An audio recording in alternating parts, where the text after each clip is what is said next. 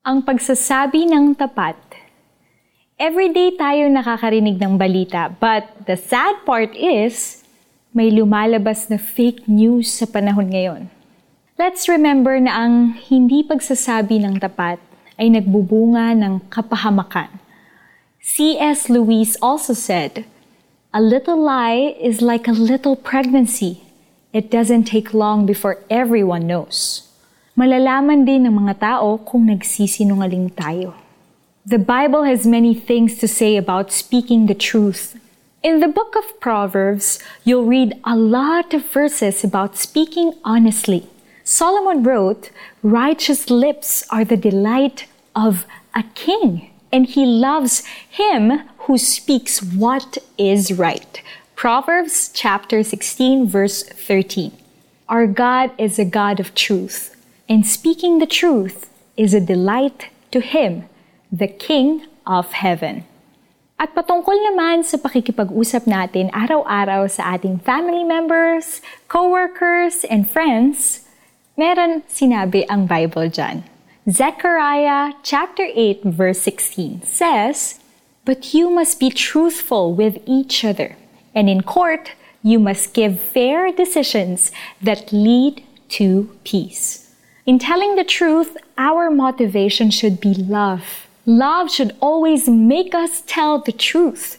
Then we will grow in every way and be more like Christ, the head. Ephesians chapter 4 verse 15. When we tell the truth, we are becoming like Christ in our walk. We show that we are God's children. Pause for a minute. Isipin niyo po kung paano ka makakapagsabi ng totoo and also help someone you know. May pumipigil ba sa'yo para sabihin sa kanyang totoo?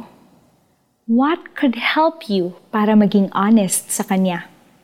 Let God fill you with His love and wisdom so you can tell the truth. Let's pray. Father God in heaven, we thank you for this day that you have given. O Lord, we know that there is fear in our hearts, Panginoon, in telling truths, Lord. But Lord, you've commanded us, Panginoon, to keep walking like you. And one part is to be truthful. One part of that is to be truthful, Panginoon. Lord God, enable us to walk like you, Lord, to be truthful, Lord. And may you please, Lord, continue, Panginoon, to bless us with wisdom, with love, Father, so that we may be able to speak truth in our co-workers, in our family, and in our loved ones. And this is our prayer in the mighty name of Jesus. And we say, Amen. Recall the last time na hindi ka naging tapat sa isang tao. Can you find a way para maituwid mo ang maling sinabi mo sa kanya? Pray for wisdom and let God guide you on how to be truthful.